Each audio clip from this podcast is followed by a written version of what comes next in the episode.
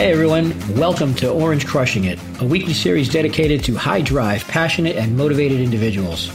I'm your host, Frank Clark, President and CEO of The Mr. Orange. This show is a weekly dose of business, life, and personal development principles geared toward bringing out the adrenaline junkie and overachiever in each and every one of you. As a seasoned entrepreneur of over five companies producing hundreds of millions in revenue, I'm going to personally be sharing my stories of success and, of course, my life defining massive screw ups, as well as featuring inspiring guests, business leaders, athletes, thrill seekers who just truly want to walk their talk and make life happen. Stick around and let's get crushing. Hello, everybody. Welcome to another episode of Orange Crushing It. I am Frank Clark. I am excited. I am the CEO of The Mr. Orange, and it's a fantastic day today. Beautiful weather here in Tampa, Florida, and I am getting to not just interview a friend, but a mentor and somebody that I'm getting to really know quite, quite well. Uh, he's part of a group, we call it the 10 by 10, and our group name is actually called The Rising after uh, Bruce Springsteen album of resurgence and, and rising and becoming great that's all part of the orange energy anyways. Orange energy is about being driven passionate. It's about helping others get what they want being a contributor in the world and tapping into that adrenaline junkie want to succeed want to feel significant kind of space. And so today my guest is murray beaulieu. He's a fantastic guy. He's also a fellow new englander right now. So you know anybody from new england that roots for the pats and the sox and the, and the bruins and the celtics obviously is a friend of mine. A little background on murray. Murray was born in puerto rico but he's traveled a bit. He's a fighting Irishman from Notre Dame. And I'm proud to say and, and appreciate the fact that he has served five years in the U.S. Army. So thank you, Murray, for your service. For 34 years, Murray's been a financial manager and executive at a lot of the Fortune 500 electronics companies, especially those up in New England, uh, Raytheon, Texas Instrument, Analog Devices. And while he was at Analog Devices, which, by the way, are some of these same people are customers of mine in my electronic space. Analog Device, by the way, is $5 billion semiconductor company, Murray was able to lower the cost of goods sold in the company right to the bottom line, multiples, multiples of billions of dollars. He was also worked at Raytheon during the Gulf War and was reassigned to, from the finance department to the Patriot Missile Program, where he ran the shift in the operations of three shifts, actually, and decreased costs by heck of a lot of money, almost a half a million dollars. Murray's recently retired. However, again, being that orange energy that he is, he can't sit down. He can't stay retired. So he's a uh, he's back at it again, and he's working on a debt elimination program, which is amazing.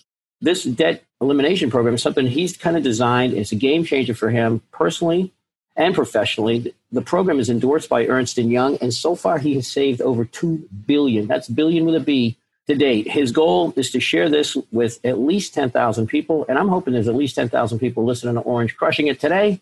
So hopefully, Murray, all of them become your customer and a client. Not only is a great friend, he has a PhD in LinkedIn, so he can he knows tons of stuff about how to, you know, maximize your connections in that space. He's an old school rocker like me, loves the Rolling Stones. You can't see this; this is a podcast, but his virtual background behind him is the, is the Rolling Stones. And we were just sharing stories before we got on this call about all of our rock and roll endeavors. Murray, welcome to Orange Crushing It.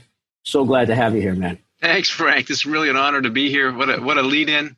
I enjoyed the the, the thirty minute pre call. That was awesome.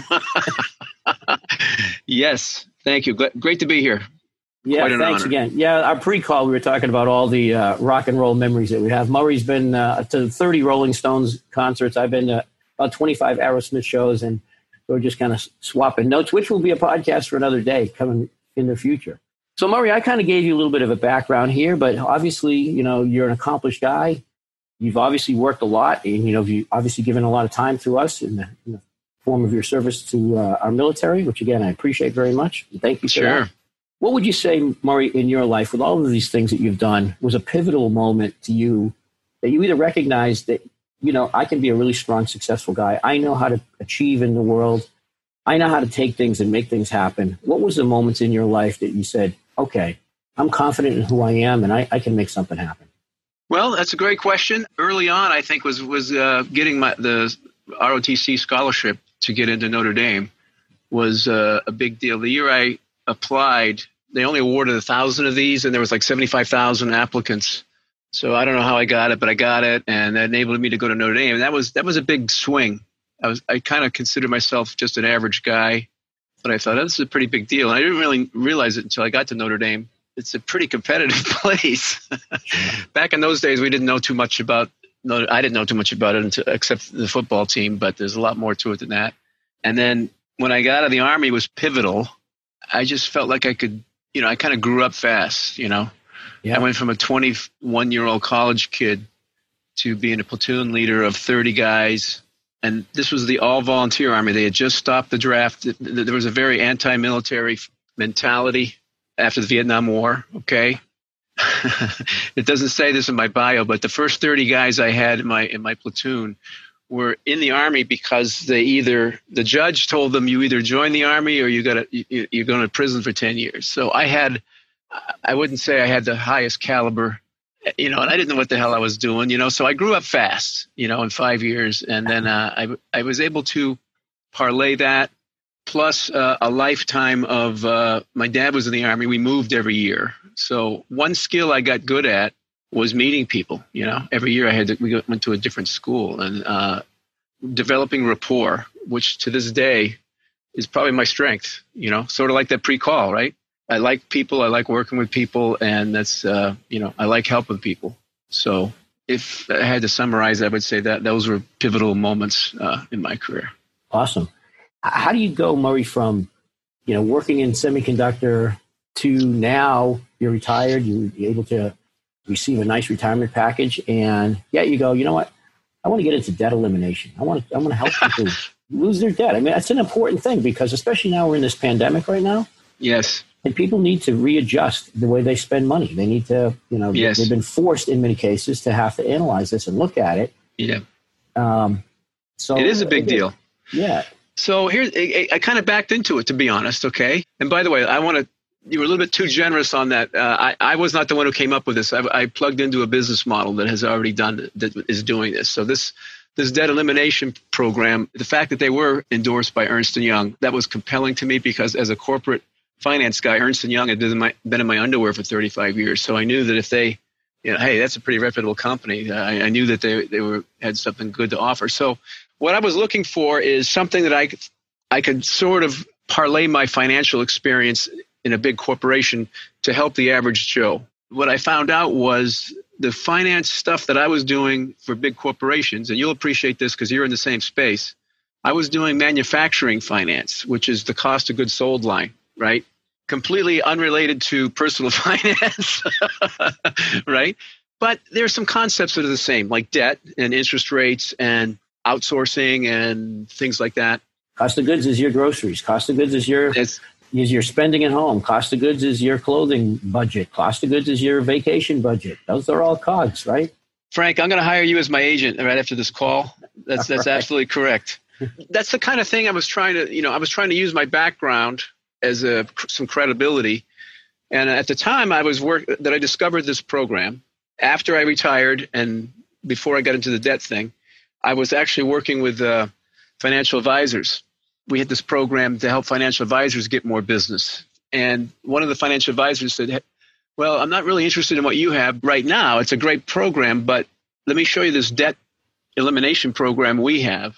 And I was very skeptical so we ran the numbers on me. This is how the whole funnel works. You know, we ran the numbers on me, and I was able to. This was life changing, Frank. I had refinanced my house four times, like a lot of people do, to get a lower payment, right? Sure. So you have more cash flow every month. But I, I, I'm embarrassed to say that as a finance guy, I didn't look at the big picture. There's a lot of stuff happening when you refinance, including you're kicking the mortgage can down the road another 30 years, right? And when you look at a amortization schedule, which they always give you when you close, but you they, they kind of gloss over it real quick, you know, because they don't really want you to look too close. Sure. But the reality is that you, the whole first 15 years is almost all interest payments, right? Right. So you're really not getting ahead. If you really ran the true interest that you're paying on a 4% loan, let's say, if you divide the total interest you pay into the, the you know the principal you paid, it's it's a hell of a lot more than 4%. But it's just the way the math works anyway, I wasn't going to be paying off my house until I'm 85, Frank. I didn't look at that until I left the corporate world. And it's embarrassing as a corporate executive that I didn't do that. And it just goes to show that not everybody knows, just because you're in finance doesn't mean you know all the different angles. Right. And that kept me awake at night, seriously. it's very stressful. You know, I don't want to be spending paying money to a bank when I'm 85. I want to do retirement stuff.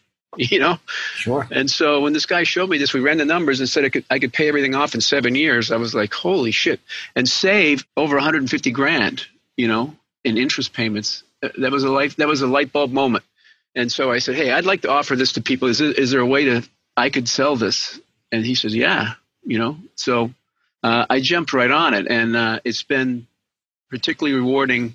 So at the end of the day, I can help more people. I feel like I, you know, even as a single, as a one man operation here, I can I can help. I feel like I can help more people because than I did when I was an executive at a five billion dollar company. Because when you're working for a company, at the end of the day, you're working for a company, right? right. So I spent my entire career making other people look good. Yes, I got benefits out of it, and it was a great company. The last one I'm talking about, Analog mm-hmm. Devices, great company, one of the best actually. But at the end of the day, I still don't feel like I got compensated for what I brought to the table, and and I, I, didn't feel like I was helping as many people as I do now. Even, even I'm just talking one on one with average people and showing them what's possible, and it's it's a big there's a big educational element in this, you know, yeah. making people aware of debt is almost assumed nowadays. Everyone has credit cards up the yin yang. College debt is uh, off the charts, and mortgages is what we talk about a lot. But there's all kinds of debt, and oh, the yeah. government doesn't set a great example, right? I mean, so it's almost like debt is acceptable now. And you know, I'm I'm, I'm rambling here, so I'm, I'm, I'm expanding on your answer, but um, debt is not bad. I mean, it's a it's necessary. I would never have been able to buy a house if it wasn't for debt. But debt can also you can go overboard, and it can control you. And really, that that really grates me. You know, I I really like to have my own freedom. You know, do do what I want. And when I had you know, and I wasn't paying off my debt, my mortgage until I was 85. That that was really, uh, without hyper, hyperbole, very stressful to me, and uh, it was hard to explain to my wife. And that was a big thing, you know, explaining to my wife, you know, gosh, you know, I didn't think about this when we refinanced. Anyway, I just feel like the light bulb has gone on. The lights dawned on Marblehead, an expression you might recognize from Absolutely, being from yeah. Massachusetts, right? And so uh, I just feel good about what I'm doing. And when I pay off my debts, I pledge to, to give 50% of all future income to uh, charity, of which I'm working on the specific charities that I'm going to do that with. But uh, gives, that gives me the ability to do that. I'm very, very pumped. So well, thanks for good. asking, though. No, fantastic. That is, thank you for sharing that story with us. And, you know, again, you know, the light, when the light bulb went off, right? When the student is ready, the teacher appears. And sometimes, you know, looking at an amortization table and you go, oh my God, I'm going to, maybe that's the teacher, right? And, and we all of a sudden tap into that goes to show the type of contributor and giver and great soul that you are, Murray, you know? And again, more reason why I'm so blessed to be a friend with you. You talk about mortgages, and I've heard, and maybe you can, you know, clarify this to some degree. If you just make two payments a month, mm. or you take the one payment you're supposed to make and cut it in half, and mm. you know, isn't there some theory about cutting 15 years off your mortgage? by just doubling up your payments? I'm not sure about the exact math, but it certainly will help you if you do either one of those strategies. You will definitely save a lot of money in the long in the long run, no doubt about it. Whether it's you know just creating one uh, two payments out of one. What was the first one you said? Paying a little extra. Yeah, you it, pay a little extra. You pay yeah. like you pay what you owe, but then you send another yeah. two hundred bucks or five hundred bucks. No doubt, those are definitely winning strategies. The here's the problem with them, though. Uh, if there is a problem, if you can stick to that, Great. The problem is people can't stick to it. And the second problem is on the the scenario where you're paying a little extra, the system we have, you don't pay any extra. You, you, keep your budget is not affected, your lifestyle is not affected, and you don't modify your loans. You stay within the same budget you have, and still pay it off in one third to one half the time. And and our system looks at all your debt. Most people have more than one area, not just a oh, mortgage. Oh, yeah. If all you had was a mortgage, that would be great. Make two payments a month. But typically, people also have credit cards. You know, they got a home equity line of credit, and the question is, which one do I pay off first? And you know, how do I move all that around? There's a lot of math involved. So we have a, a system that has a all these algorithms that are purely designed for you to either pay off interest or get interest in terms of return fastest. And it, it, it, it operates like a bank does. Okay. So let me give you this analogy. Let me ask you this, Frank. Particularly if you drive through Hartford, you could drive through any big city. What yeah. a, what industry owns the biggest buildings in any city? The insurance companies. Insurance companies and and the banks. Banks, right? There's a reason Absolutely. for that because they know how to use money to their advantage. They leverage, you know, money. So when you have a checking account, this is a real simple, simple scenario. But when you have a checking account, how much interest do you have on your checking account do you get from the bank? Oh, one percent, if maybe less. Than checking account, you're lucky. Uh, most people I know yeah. get zero. I get zero on mine. Zero. Right. Yeah. checking. I'm not talking savings. Checking. Oh, checking. Yeah, you get nothing for that. Zero, right? But the bank is using your money in your checking account and loaning it out and making a lot of money on, on oh, that, yeah. right? They're leveraging other people's money to make, and they're not paying you anything. So I forget the name of it, but there's a difference between what they loan it out at and what they're paying you. And that delta is what they're making. And there's a bunch of strategic things they're doing to get them, they're squeezing the most they can out of all the money they have. And there's a reason they keep your checking account separate from your mortgage because they don't want you to think about, hey, what if I kind of put those together? I could pay my mortgage off quicker. And they don't want you to know that, you know. So what what we do is we you, you utilize all your financial tools that you have available to to get to the right answer to get to pay off that debt quicker. We're using the same logic that a bank does. There's four different strategies that uh, at least four that I cannot tell you the math on because it's way above my pay grade, but it does all the math for you. And here's the beautiful thing is, and I, this is, sounds like an advertising thing. I don't want to get into advertising, but it's a financial GPS. If you know, if you're driving in a using your GPS while driving and you missed a turn, it says recalculate it, right? Oh so this particular program we have, if you if life happens and you miss a payment or or you want to buy a new car or whatever, you know, if there's more variables that happen, it readjusts on the fly and it will tell you it will redirect if necessary, whatever you do. And so it's amazing. It's amazing. I'm getting overexcited here talking about it, but you can see that it to me it's I feel it's not only a I just feel like more people should know this. Getting back to your statement about amortization tables, which I don't know. Should I explain what that is in case people don't know what that is? Uh, sure. Maybe. Just give us a so, quick, amortization uh, table tells you every month if you have a 30 year loan, you're going to get a table of 30 years times 12 is what 360 payments that you make. It's going to lay them all out for you. The amount you pay every month is the same, but the mix between principal and interest varies depending on where you are in the loan, right? And right. so an amortization table just tells you, okay, a month one you're going to pay a whole lot of interest and hardly any principal, and this is going to be your new balance. And if you ever studied that, you'd see, you know, that the beginning of a uh, mortgage is typically almost all interest, just because of the way they calculate it. And guess what, Frank? How many people live in their house 30 years to pay off that whole mortgage? Not many. Not many. They, yeah, but not many. Not many. They either they either sell their house and move, and, and repeat the cycle of paying off a whole bunch of interest, or they refinance like I did four times, you know, and repeat the cycle of of uh, paying off a lot of interest. So we're showing you a strategy where you can get rid of, you know, stop doing that, get out of that trap. That's why banks want you to refinance all the time. You, ever th- you know, I always wonder, like, why does the bank want me to refinance at a lower rate? You know, that doesn't seem there's some there's some catch here, right? You know, why, why would they want to do that? Because well, you know, the banks are the banks run the business on liars figure and figures lie. Yeah. So whatever. That's my theory on it. right. In, in, conclusion, correct. In, in, conclusion, right. It's all about how you market the math in a yes. lot of cases, right? I mean, if I well have a put, company, well put. Yes. Seriously, Keep going. think about it. If I have a company that, that has one customer, right, and in year two I have two customers, well, I didn't just gain one customer. I'm not going to go out and market. I only have two customers. I only have one customer from. That's all I was able to do. I'm a hundred percent growth rate oh my God, I am going to apply for the Inc. 5000 fastest growing companies in America because I have a hundred percent growth rate right now. That's amazing, Frank. Wow. But that's how, you know, I got to learn more. How, where can I sign up, Frank? That's amazing. Well, we'll, we'll, we'll throw a tagline at the end here, Murray.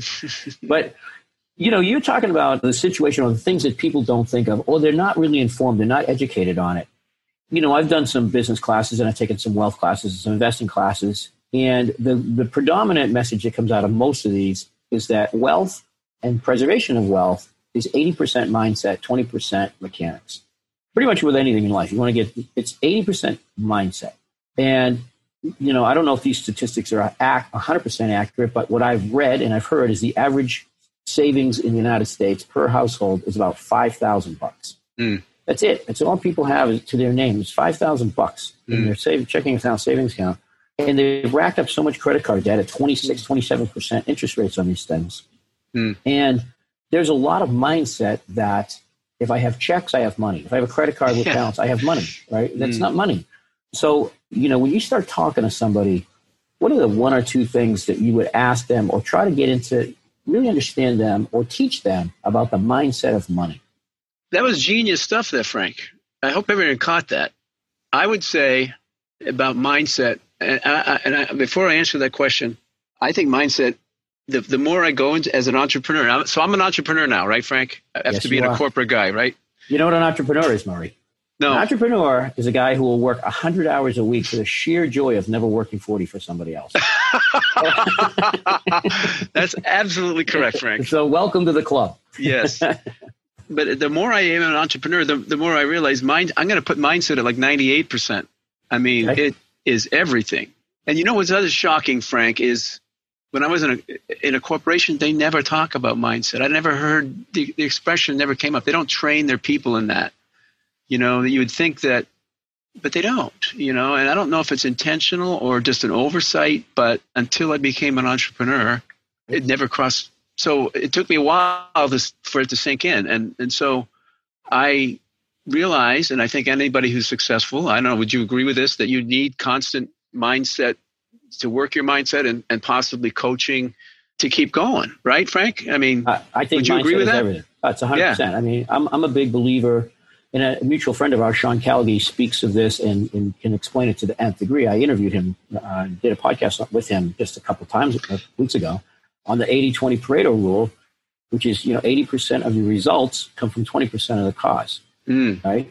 And and that's so true. So if you think about it, and you're saying like mindset is 98 percent, I agree. It's it's a, it's a huge number that produce that really the best, even the parts of that that mindset, right? The the 20 percent that you act on, the 20 percent, you know, the actual 20 percent produces so much gain, produces so mm. much gain, but you have to act on it and you got to believe in it. It's like, look, I can go to the gym. I do. I go to the gym almost every day.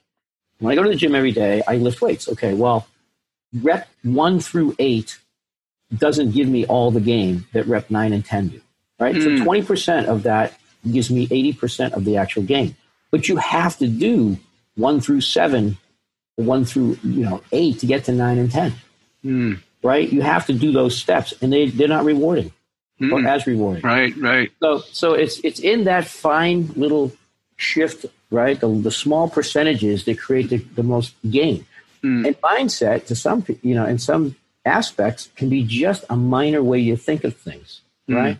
And so, you know, again, you being now a new entrepreneur and you managing the assets and managing the bottom line, some large Fortune 50 uh, semiconductor companies and military companies, right? Mm. Now you're taking that into the household. What part of the mindset is this one or two things that people really need to just switch? And it doesn't have to be, you don't have to rewrite the Bible. You don't have to, you know, it's not like not rocket science necessarily. Mm. One or two distinctions that you go, you know, if you could just grab that, just grab that principle. Yeah. Well, you know, it, it's funny. I, I didn't think of this till you mentioned it, but I find that there's definitely a dichotomy between. It, it, depends on the age of the person, to some extent, Frank. And I, I, I, didn't have any intention of talking about this until, and I.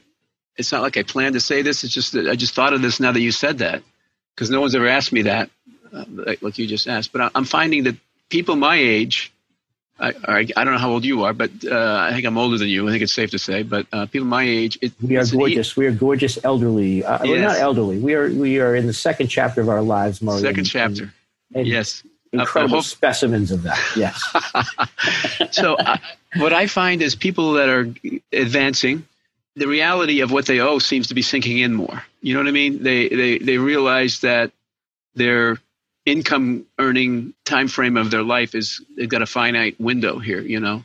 They got to make hay. And yet what they owe is is becoming is overwhelming them with you know uh, when, the, when the realization sits in you know they don't want to work till they're 90 you know?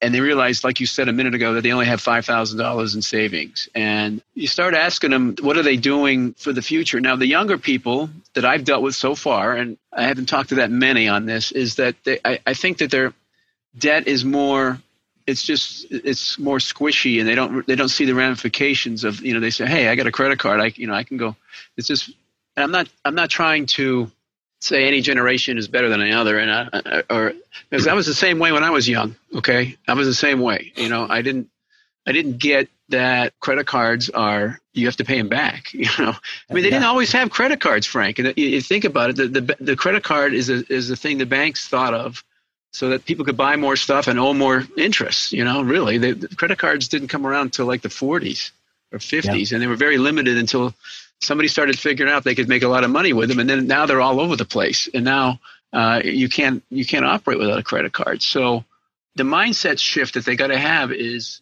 what happens if something bad happens, and how long are you going to keep working? What you know, have you looked at the numbers further on down the road? What are you going to have after you stop working, and are you going to have enough? I think there's a tendency to delay the inevitable or to, you know, to try to hide. I, I, I'm guilty of that myself. The primary example of my mortgage. I mean, I didn't look at the whole picture. Sure. So uh, you got to try to get them prepared to the extent they can. It's never too late, but it, you know, what's the uh, expression? The best time to plant a tree was 30 years ago. The next best time is today, right?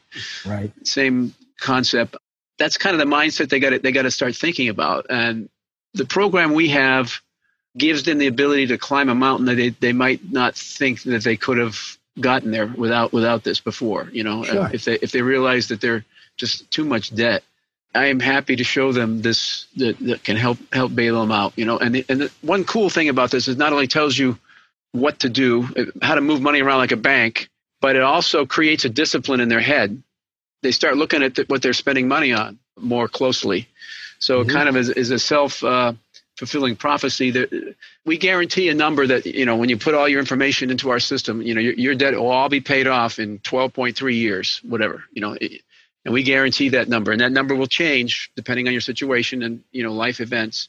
Right. But the number is always conservative because a we put a little bit of fat in to be conservative, and b people's habits start getting better. To me, that's a real win you know, when they start thinking about, you know, that, that, money is a limited resource and they can't just expect, it doesn't just flow through credit cards and, and loans and stuff. They get, there's a, they have to pay it back, you know? So when they start thinking that way, their natural behavior, eh, you know, aligns with getting rid of debt and, right. and becoming more financially f- free and unshackling themselves from paying money to other people. So yeah, behavior, behavior actually becomes habitual when it becomes practiced, right? That's right. And it's funny, when we're growing up or when we have kids and they're growing up, we all accept the fact that we need a teacher. You need mm. teachers for the, the, next 12 years of your life. Mm. And they're going to teach you, you know, the fundamentals of life and they're going to teach you about math and English and history and all the things you need to, to survive in the world, right? And then you go into college and you get another degree and you learn. You learn, you learn. And we all accept the fact that we need teachers. And then we get out of school and we go, no, we don't need more teachers. We don't need more coaches. We don't need, we're going to do it on our own. And nobody hands you the handbook of how to raise kids. Nobody hands you the handbook on mm. how to buy a house and you know now have a mortgage and, and all this debt you have you know creating a family or paying back your student loans or you know starting mm. a hmm. business and going into debt to start a company. Nobody reads that book to you, right? And unfortunately, I think the schooling system lacks in a big way from not teaching financial education to a lot of people. So it's great that you got, that you're out there doing this stuff, Murray, because whether whether you're teaching a 19 year old kid about their 401k plan and the rule of 72 or, you know, interest rate, all little things like that, right? Yeah. Or, or, and you're just show them the little small consistency produces great results. Mm. Or you're talking to somebody that's 50, 60 years old that never saved a dime mm. and now is going, oh, you know, I guess I'm going to live on Social Security. Or I'm going to hope that that program still sticks around, right? Or they've racked up 20, 30, 40, 50,000 dollars in credit card debts. Yeah. The fact that you're even there to do that I would say, and to, to add to the whole mindset piece, and one of the most important pieces I think in mindset when it comes to money is just get real. Get, get honest. Real. Get yep. real. You know, get just get honest. You know, yeah. sit down and look at your look at yourself in the mirror and go, this this is not this problem is not going to come. It's not going to eliminate itself. You know, there's no day in the week called someday or one day. There's only the other seven days that I'm aware of. All right. So someday and one day doesn't come. Okay. When it comes to planning for your finances. It's today. Mm. And, and, and yes, right. So get your hand hand around it and just be honest. that was down to scale. That was genius. The la- I hope everyone the last two minutes of Frank. Right. Thank God this is recorded. I'm going to write that down. No one gives you a book, a manual. That's right. 100 percent, man.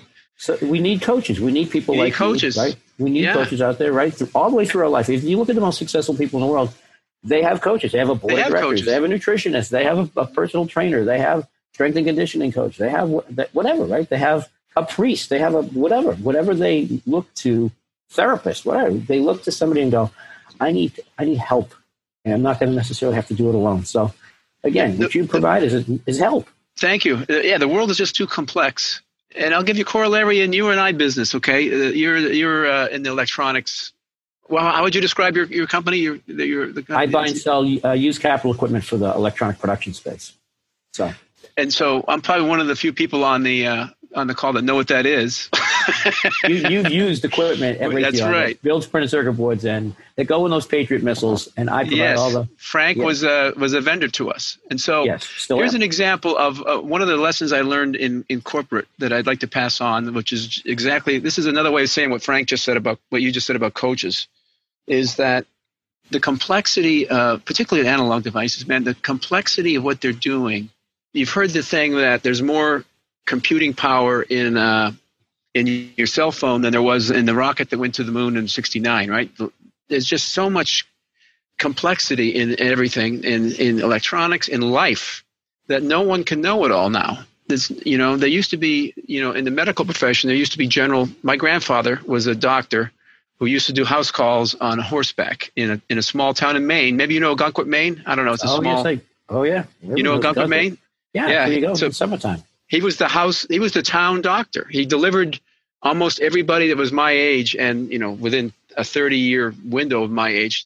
He was telling me once about a, a house call he made on horseback at night on mount agamenticus mountain road which is the one little pimple of a hill that they have there to go skiing in Ogunquit, and you know at night in a, in a in a blizzard on a horse to to deliver some baby. Anyway the whole point of this is back in those days, that's all there was was general doctors pretty much. And now you go to your your primary care, they call it now, if you have a physical or you uh, you need a, a prescription refill or maybe you have a sore throat. But if you blow out your knee or you have a heart attack, that's just too complicated. There's just too many. There's just too much to know there, and science is too far. So they need to outsource. Is my whole thing here, right?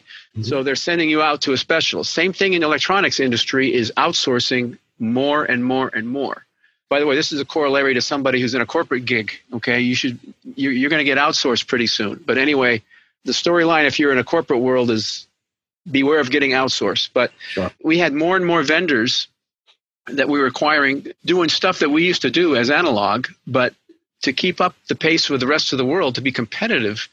We, we weren't able to be smart in all these areas. We had a certain intellectual property in you know in these sensors, these microchips that do sensing, and we were really good at it.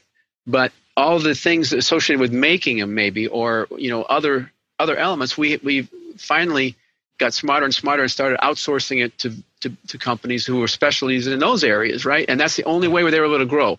If we'd have kept everything in house, they, they'd be out of business by now, right? So the, the technology is just moving so fast to cram all this thinking power into you know these tiny chips that they make there's no way anyone can do it alone. This is, uh, let me just try to circle back to the comments, okay? The world is more complicated and no one can do it on their own, to quote you.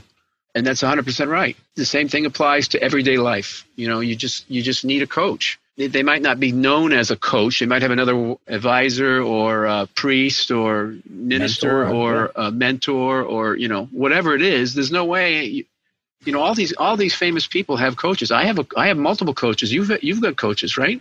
Sure. yeah. I mean there's just sometimes you need help. And so don't don't be ashamed of to ask for that. At the end of the day you know my first outsourcing i'll, I'll, I'll, end, I'll end this long hot long-winded answer with this okay? The first outsourcing thing i did that i can recall probably did more than this but have a pretty big lawn. And i would waste an entire saturday. I, I like mowing the lawn but Right. It would take me all friggin' day and I was working a corporate gig, right? So 12 hour days during the week.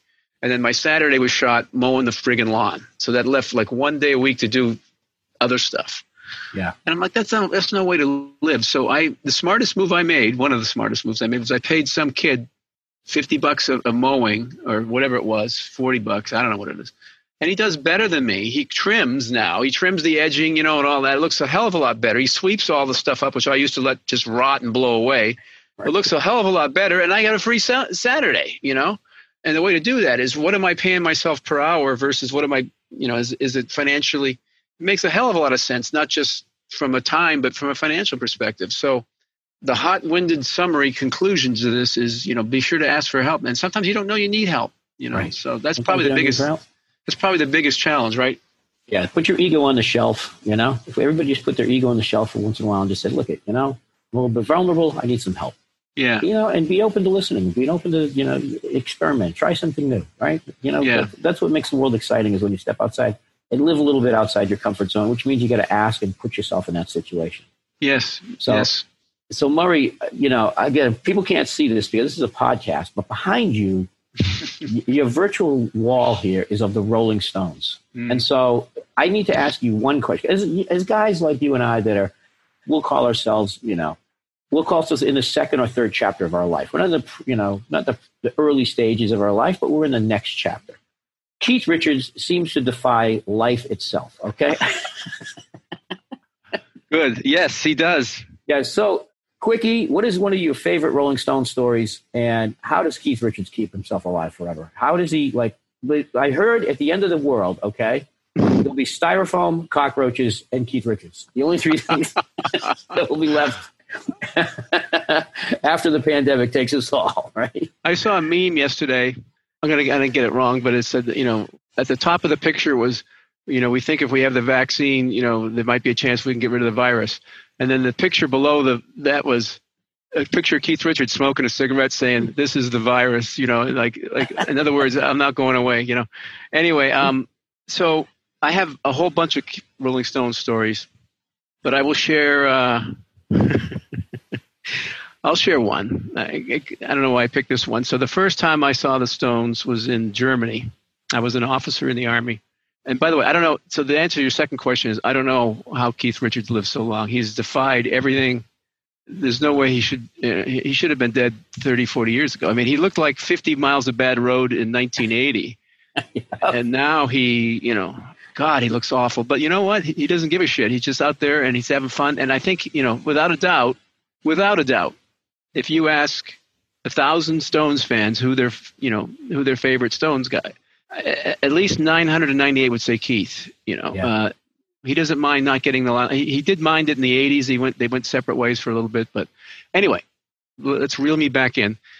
The very first Stones show I saw, uh, I had a I was a lieutenant in the army, and I had this friend. Now she wasn't a girlfriend, but she was a friend who was a lieutenant in the army from West Point. First girl, first female class at West Point, which took some cojones, you know. Yeah.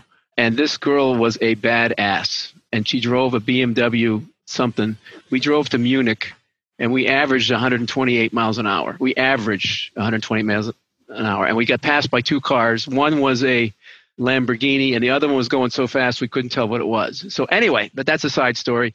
She could speak German, and so she somehow figured out this you know who to connect with i couldn't speak german and she this was payphone back in the payphone days and she called up and finagled tickets to five stones concerts you know two in munich state munich olympic stadium and three in frankfurt indoors all in the same two week period so i i ended up with five pairs of tickets to see the stones over a two week period well, and this and, is your favorite band so you, you married this girl right no, I didn't. No, no. She's she's uh, no, but I'm actually a, a, godfather of one of her kids. Uh, she was already married. She was already married, and okay. she was married to a Notre Dame guy, by the way. Anyway, so we went to the show, and it was back in the days when my first show was in Munich Stadium, and it was back in the days before they had seating in the in the on the floor, and everybody was you know it was like a it was like a rugby match, you know, yep. which they don't do anymore because there were some people got hurt or something. Uh, yeah, something they, about Altamont. Yeah, we, Altamont. Okay, yeah. yeah. Yeah, this is so. Anyway, so I immediately lost her in the crowd, and I had just bought all this expensive camera work, camera equipment, and uh, somehow I ended up with this German motorcycle gang. And I, you know, I didn't speak much German, and they didn't speak much English. But the biggest guy, th- thank God he liked me. He must have been 400 pounds and about six feet five. He picked me up and put me on his shoulders, and I I have some tremendous shots of Keith. This is my first Stones concert, so I wasn't backstage like you were, but for the first time, this was pretty badass. And I got some. Shots of you know uh, I was on the, the right one the the, the famous um, Ronnie side right? If you're watching the mm-hmm. Stones you know there's a Keith side and a Ronnie side. Yep. The Ronnie side Keith came up the runway so I got some amazing shots of them and they were on a cherry picker. It was unbelievable but the real funny part of the story is that J. Geils was the warm up band. I can't think of a better warm up band for the Stones than J. Geils. And I don't think the Germans knew much about J. Geils but they were like blown away and that was just when the J. Geils, you know, Angel in a Centerfold album, whatever Freeze Frame, whatever that album yeah. was, which was yeah. I think their biggest album, and they were they were on fire. And right after the J. Geils stopped and the Stones were getting ready, and the Stones are always late, we made a mad rush to the men's room. And in the in, in Germany, this might be PG rated. Nah, this is P. This is G. Yeah, give it. In, in, in, in Germany, at least in this particular place, they just had a wall with a trough on the floor. Right, there was no individual urinals, and and they had water rushing down at the high end, and it was you know, and so as I walked into the men's room, there's like 50 German bikers all lined up against the wall, all singing and swaying in tune na na na na na na na na na na na na and and it was like choreographed urination. It was oh unbelievable. Angel is a centerfold. Yes, yes. And so uh, apparently that, that song resonated with them. and then and then we saw the Stones, and it was just like it was a surreal moment.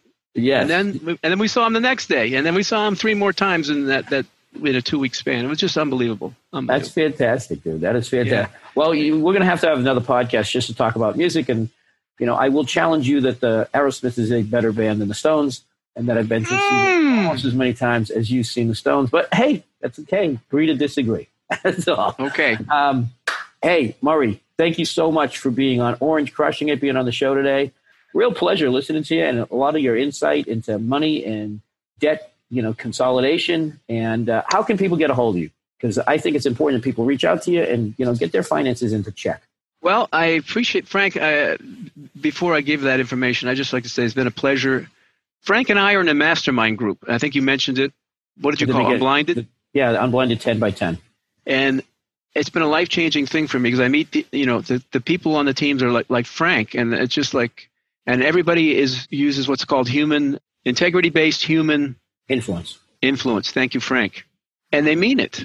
And everybody in this mastermind is looking out for everybody else. And it's just very inspirational. So, Frank, I want to thank you for helping me on. And uh, I look forward to not just talking about awesome times, but uh, I really want to, you know, I, I know we're going to w- work on something together because uh, I, I, can just feel it. I just feel a good vibe. But anyway, two best ways are to email me. The, this is the easiest way to spell it is Murray at boostedprofits.com. That's M U R R A Y at boosted profits, all one word, B O O S T E D, profits, P R O F I T S dot com. Definitely email me. Tell me uh, you, you heard me on Frank's uh, Orange Crush show. Secondly, I'm on LinkedIn. Look, I'm the only Murray Beaulieu. So it's, it's, you won't get confused. It's M U R R A Y, and here's the tough part: B E A U L I E U. If you can remember that, if you got a pen, I'll say it again: B E A U L I E U. Murray Beaulieu.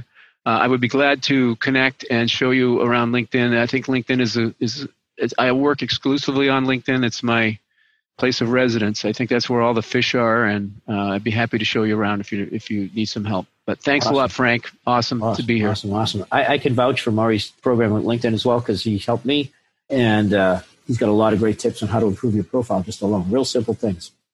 Anyways, again, everybody, thanks for being here today on Orange Crushing It. I appreciate the time you spend with us, and make today an amazing day. Give back to others, contribute, be happy, be grateful, and stay inspiring.